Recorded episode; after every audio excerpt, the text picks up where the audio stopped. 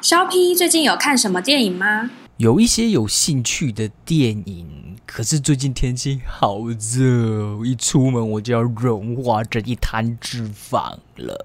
别说电影院，我家旁边的出租店我都懒得出门了。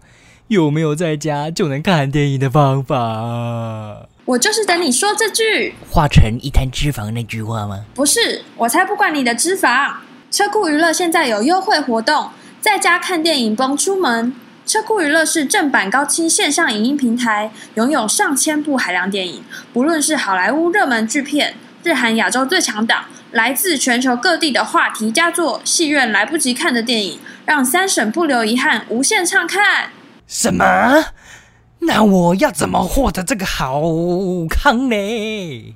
从七月六号开始到八月十号，只要到车库娱乐活动兑换页输入优惠序号 Three Books Sellers，并依指示注册完成后，即可享十五天线上无限看免费体验。一部片一点五个小时，一天二十四小时，十五天不就可以看两百四十部片了吗？太爽了吧！喂，是不用上班了你？三婶们离职离起来吧！不行，好好上班，下班后在车库娱乐看电影，好好的放松享受吧。活动兑换页的传送门详细的兑换方法以及注意事项，请到我们三个卖书人的脸书、IG 上查看哦。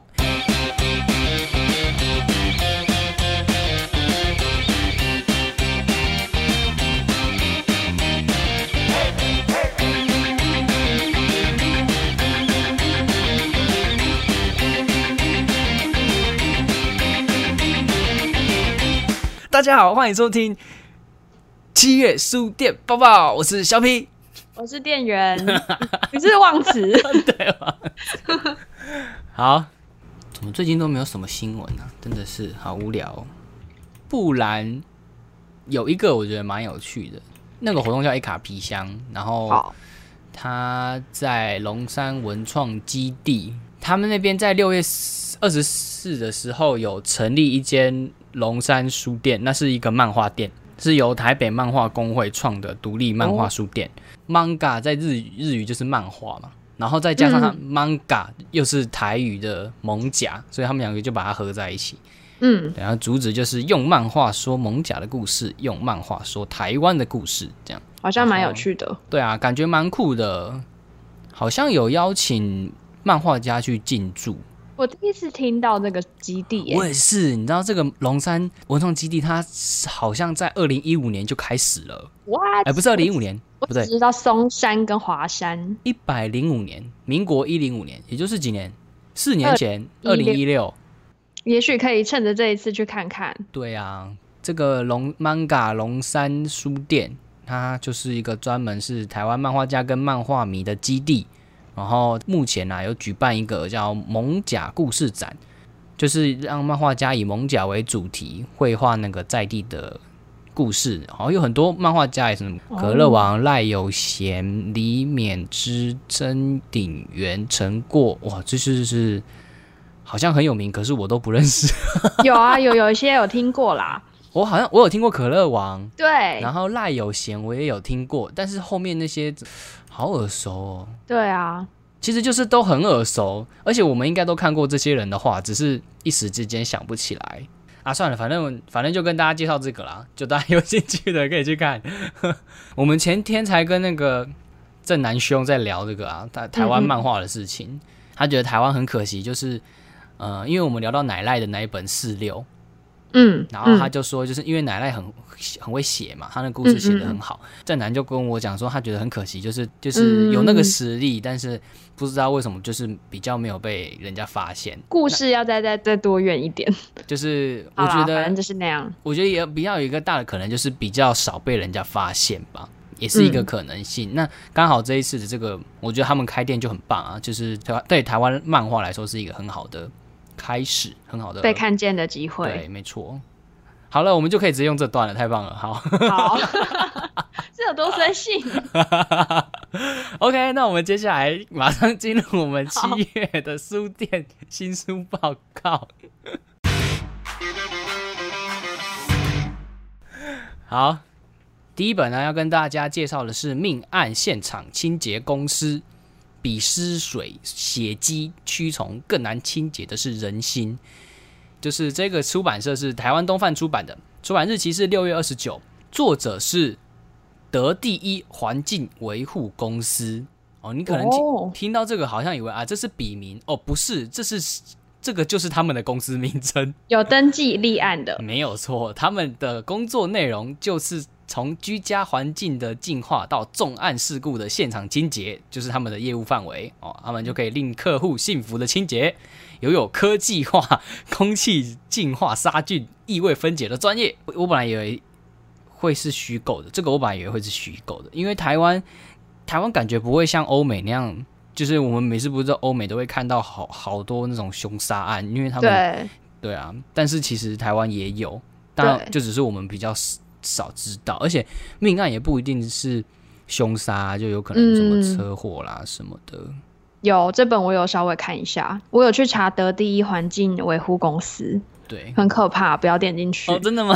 真的我，我还没有查哎、我看到了一个可怕的东西，那我来哦，那我来看一下。就会有他们情节的一些画面。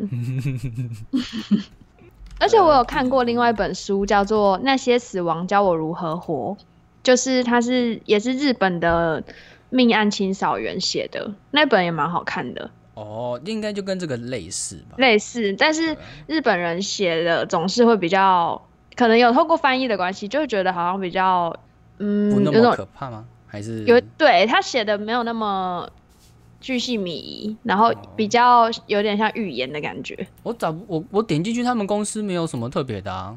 是吗？我有看到有一则是有有一些照片的，我只有看到他们有就是火灾现场清洁跟命案现场清洁，的文字吗？就单纯就只是文字而已，是哦，没有图片。嗯，没关系，你不要看比比较好，我觉得。嗯，可恶！你好啦，这样越可能有些讲我就越人是想看。看的，有些人是想看的。你越讲我就越想看。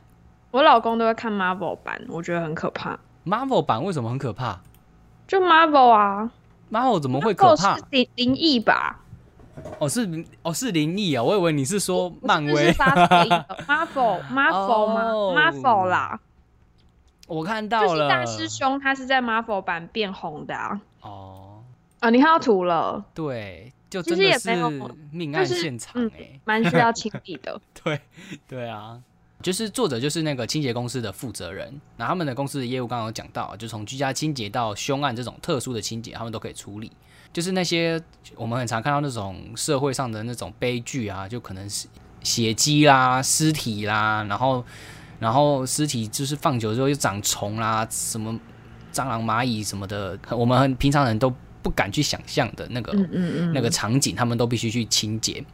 而且到了那种命案现场，你就是那个压力真的是一般人是没有办法去想象的啦。嗯那他说这个薪水虽然蛮很高，但就像刚刚讲到，心理压力通常会很大，所以作为做这行的人其实都很都很辛苦。而且我觉得做久可能也要去做心理智商吧，不然可能会崩溃，精神或许或许可能会崩溃。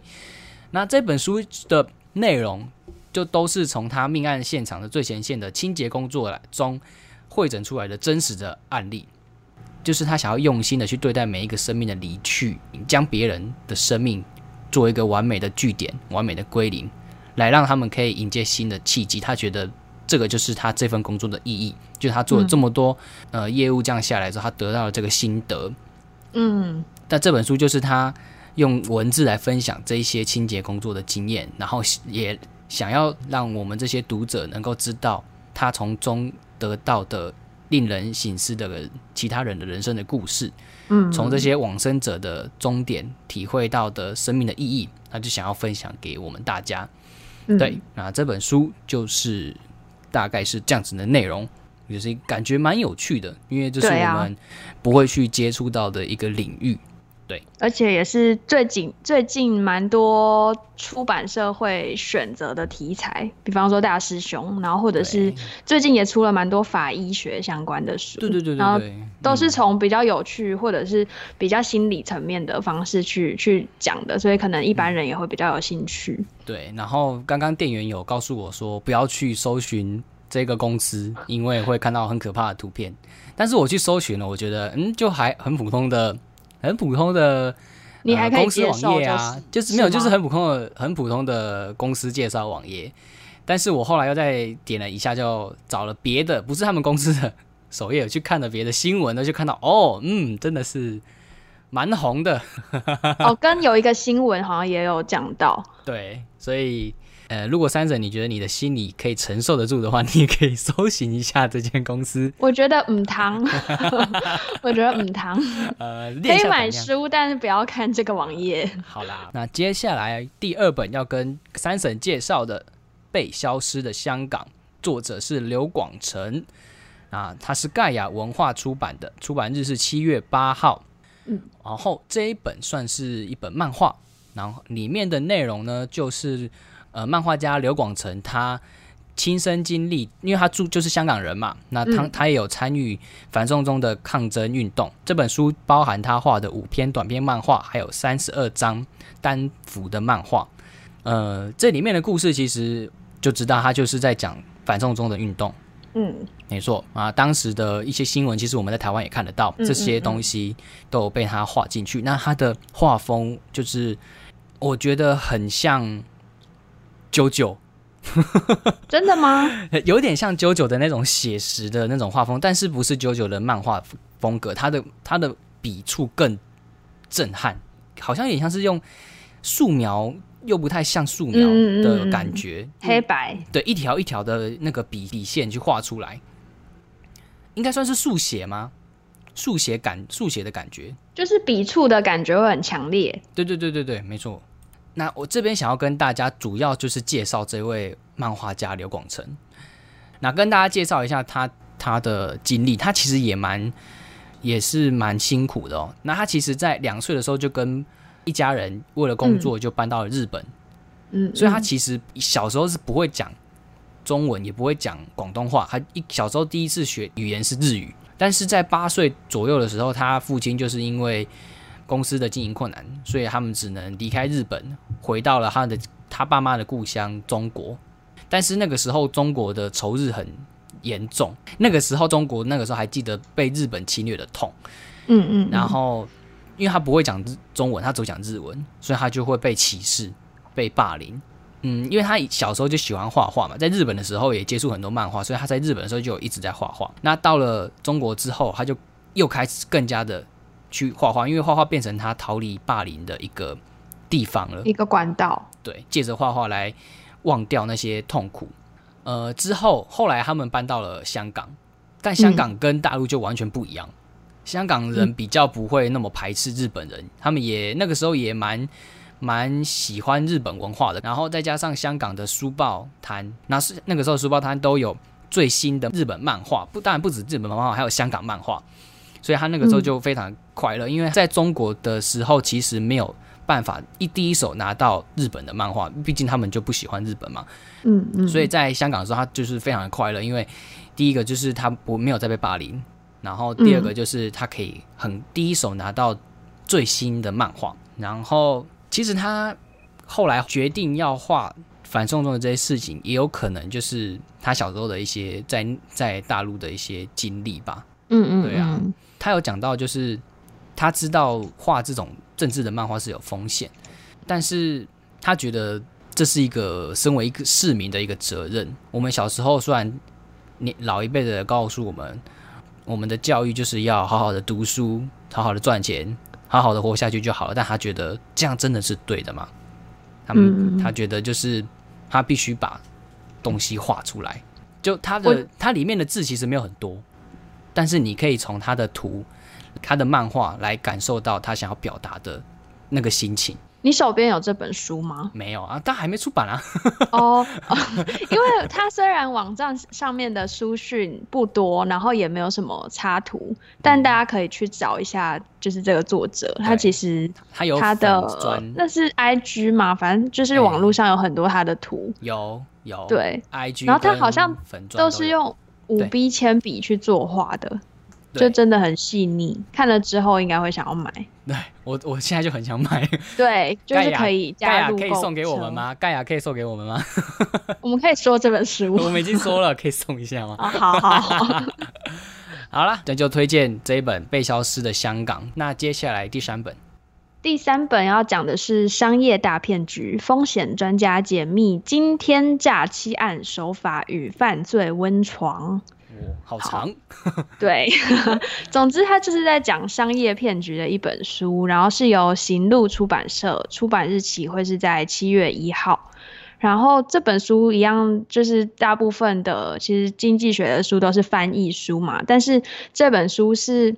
呃，受到很多经典作家的强力推荐，比如说《黑天鹅效应》的作者，然后还有《全球化矛盾》的作者，都有强力推荐这一本书。那这本书在说什么呢？它其实就是呃，收集了非常多从古到今的诈骗案例，就整本书是在讲诈骗这件事情。那不管是从一开始最基础的诈欺案。然后跟长期假期，然后还有谈到伪造跟伪钞，还有做假账等等，就是从呃从入门开始讲到非常需要专业的诈欺手法，全部都有搜罗在里面。在书讯里面有提到说，如果你只是想要看热闹的话，可以把这本书当做是一本很刺激的犯罪实录来看。然后里面其实有非常多令人非常。喷反、诧异，或者是觉得很不可耻的诈骗情节等等，然后就是可以看这些骗徒们是如何去招供，然后或者是甚至到最后出名，然后写出了几本非常著名的畅销书。因为其实人吗？对对对，因为其实还蛮多，最近蛮多 YouTuber 好像会开始说书，然后就会以经典的呃诈骗案例这样子的类型。来来介绍，比如说啾啾写他之前有讲，好像是绘画，然后也有金吞一万，然后也有也有就是在讲商业诈骗的书，就是其实这类的书是大众喜欢，然后也想要去读的。那呃，书评是讲说，如果你想要学会如何当一个骗子。的话，那你就应该要先读这本书。什么东西？就是人当骗子。对，一般的人可能读是想说，呃，想要去学会如何识破诈骗手法，然后要如何去防止别人来诈骗自己，然后或者是想要去读这些诈欺犯的心理等等。但是有很多书评都写写到说，如果你想要试图去骗人，那你一定要看这本书。就这本书的地位是非常崇高的。对，所以就是觉得这本书一方面是可以去看骗局是如何被设立，然后另外一方面也有人提到说，这本书之所以会受到那么多人的推崇，是因为他用一个不同的观点去重新看经济学。对，就是从从古至今为什么会有那么多的诈骗案，其实也是另外一个层面的，就是有点像黑市，它是。它是有点像地下经济，然后另外一门学问就对了，所以这是另外一个非常另类的角度的商业史，嗯，感觉是很有趣，是我之前不太会读商业书，但是会对它难得有兴趣的一本书。嗯，怎么感觉七月蛮多有趣的书？书是在回温了吗？希望希望，拜托快回温 赶快买起来啊，各位振兴券用一用啊，真的。既然讲到振兴券，我们就来分享一下接下来的活动啦。好的，好，那我们接下来到下一个单元，七月书店。哎，等一下，文青出没通知。七文青出没通知，对，对。那第一个，我们就讲有一个活动叫做书店出版社 NGO 振兴方案，让振兴券不止放大三倍。这个活动是由左转有书木泽咖啡所发起的。那它的时间呢，其实应该是没有限期啦。那它的他们的活动是在呃，就是呼应政府所推出的振兴三倍券嘛。他是说，如果大家还没有想好你的振兴券要怎么用的话，你可以考虑一下他们的提案。那这个提案呢，是一次可以帮助到三个单位：书店、出版社还有 NGO 组织。那这个方案是怎么样呢？就是说，你去左转有书木泽咖啡，可以在他们那边购买一个时段的场地，那就是把你的三倍券交出去三千块，然后他们就会赞助出版社或者是 NGO 组织来办一个活动，同时赞助的读者就是大家呢，也可以自动升级成左转有书木泽咖啡的永久会员，去那边消费就是会有九折的优惠。对，所以等于就是你可以呃花掉你的振兴券，然后把这个时段的场地免费赞助给出版社或者是 NGO 来举办各式各样呃文化或者是跟出版有相关的活动。嗯，然后同时也可以透过这个活动刺激更多的人走进书店来，那当然也是对书店有所帮助。然后对于出版社或是 NGO 也让他们有了一个场地可以去举办活动，我觉得是蛮有蛮有想法的一个活动。嗯嗯嗯，他刚刚说活动期限其实是到八月底了啊，是到八月底，八月三十号止。对对，应该是直接到现场办理就可以了，或者是如果说不想出门的话，也可以用寄送的方式，寄到多专有书，注明姓名就可以了。其实就有点像是三千块买一个永久会员 的这种感觉。然后那个活动的赞助商是你，对我觉得这也蛮酷的。还会写标示出名字吗？不是，应该不会啦。活动都会写说以下赞助为谁谁谁这样。我不知道如果要求的话，你个人文好标准啊，真的吗？希望也有厂商可以来赞助我们的节目，我们就可以帮你念。可以赞助我们录音社、录音室。对，不然赞助我们器具，我们的器具有点烂。对我刚刚线差点爆掉。对，我的我的麦也线也怪怪的，然后小马的麦还是我以前的麦，就是很不好的麦。对，正成大大有听到吗？下一个活动是文学跨译，火焰正在穿越黄昏电影书写工作坊，还有诗意的活动名称。对，因为它就是在高雄文学馆所举办的，那它其实是高雄的活动。对，在高雄，那其实高雄文学馆就会定期在馆内放映。一系列的电影，他们会规划可能一个主题，然后这一季度就是放这个主题的电影。然后这个七到十月比较特别，是由吴宇轩所选片。吴宇轩就是呃作家，然后之前有写过《交换爱人的乐谷》，然后还有《随地腐朽》，就是也是在讲电影的书。那这一系列的影展是由吴宇轩的所选片，然后读者们只要来报名了之后呢，就可以观片。如果你有时间的话，其实在观片之后可以再留下来，然后参加这个书写工作坊。书写工作坊主要想要传达的是，当你看完电影之后，你可以静下心来，然后用文字去书写，去写下。刚刚的电影所触动你的东西，然后以此召唤情感和记忆，所以我觉得是一个蛮有趣的活动。一方面你可以读到一些经典的电影，然后一方面你可以去写下一些文字，然后回应刚刚的电影，而且是由吴宇轩所引导大家来进行的，所以。嗯，蛮有趣的。那它的活动进行方式会是大部分都是在每周四、五、六的下午，嗯，然后时间是由两点到六点左右，嗯，但是有名额，因为空间的关系，所以有名额的限制。放映的空间参与的人数上限是六十人，那工作坊的人数是二十人。如果有兴趣的话，就要到他们的表单上面去做报名。嗯嗯嗯嗯，喜欢电影的高雄的三。三省去可以去报名来参加一下，而且也不用担心什么不懂什么的，因为有那个作家会带你，他是有点像是导导，应该会稍微 先导读导读一下，然后再让大家嗯嗯嗯写下自己的感受。好，那最后一个要跟大家介绍的，其实也不太像是活动啦，要跟大家分享的是，嗯，我们一开始有讲到龙山的漫画嘛，龙山的独立漫画书店。其实，在龙山的文创园区，他们目前有办一个活动，叫做“一卡皮箱爱在书香蔓延时”。哦，那它这个活动呢，就是从七月十一号开始，一直到七月底的每周六日都有活动。其实你就可以想象它是市集，就像什么四四南村啦，或者是那个台大公馆那边的市集，但是卖的东西是他们摆摊的东西是书。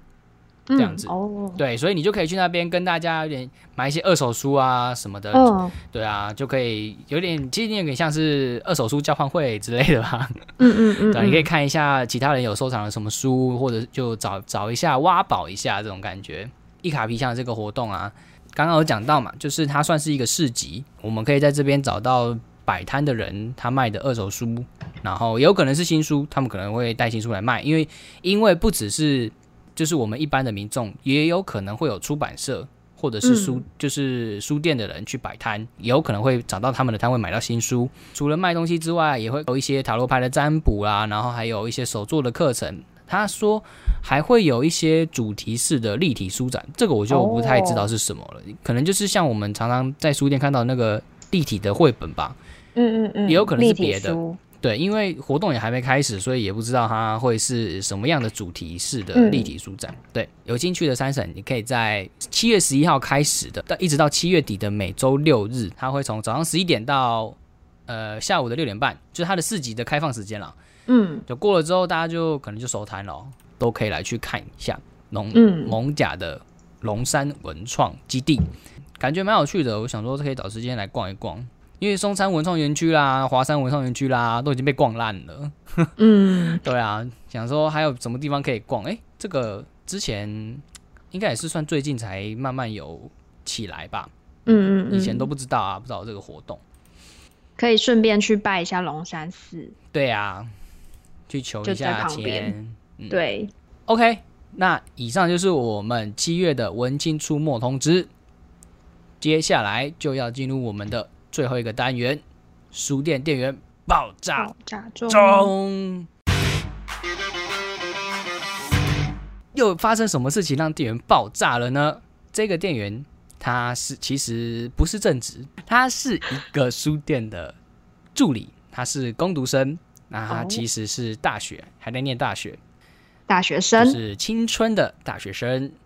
他说：“我人生第一次被高中生叫阿姨，老娘才大你几岁，你叫我阿姨？有这么夸张吗？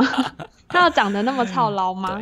对啊，高中生跟他没有，其实没差很有差很多多，因为他应该也二十岁而已吧。高中生顶多好啦，你高一好了，十五岁，五岁的距离就是阿姨的距离了吗？老娘穿上高中制服，但还是有一点可信度的。对，没办法嘛，就是你只要在书店工作，你只要穿上那个制服或者是穿上围裙，反正你只要穿上了那个书店店员的标志，没错，管你多大，你就是会被叫阿姨。这真的是难免的。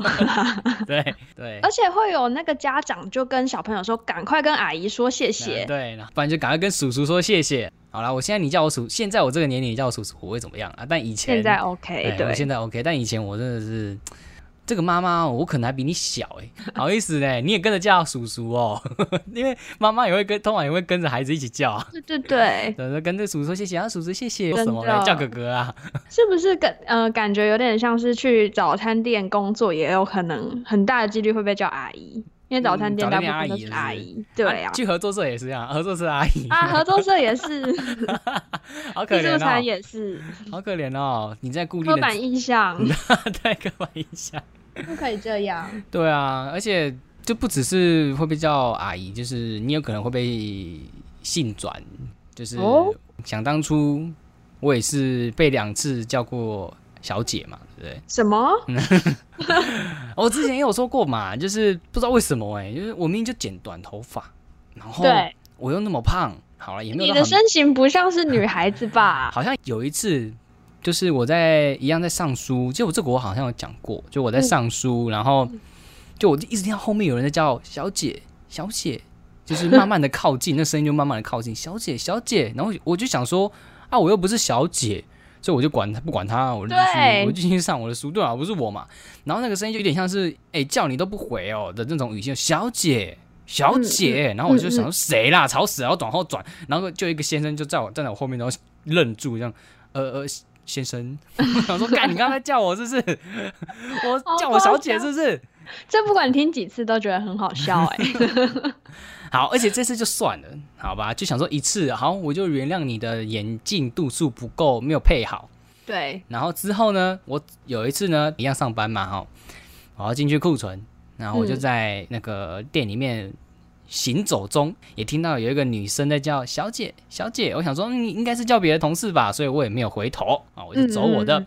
然后那个就听到后面好像有脚步就加快了，然后那个后面那个小姐的声音又 又开始靠近了我，我想说不会吧？你看那个声音开始小姐小姐小姐越来越急的感觉，然后我就想说到底是哪个同事一直不回他？我就往后转，我一转过去又看到那个小姐愣住说。先生，我要找书。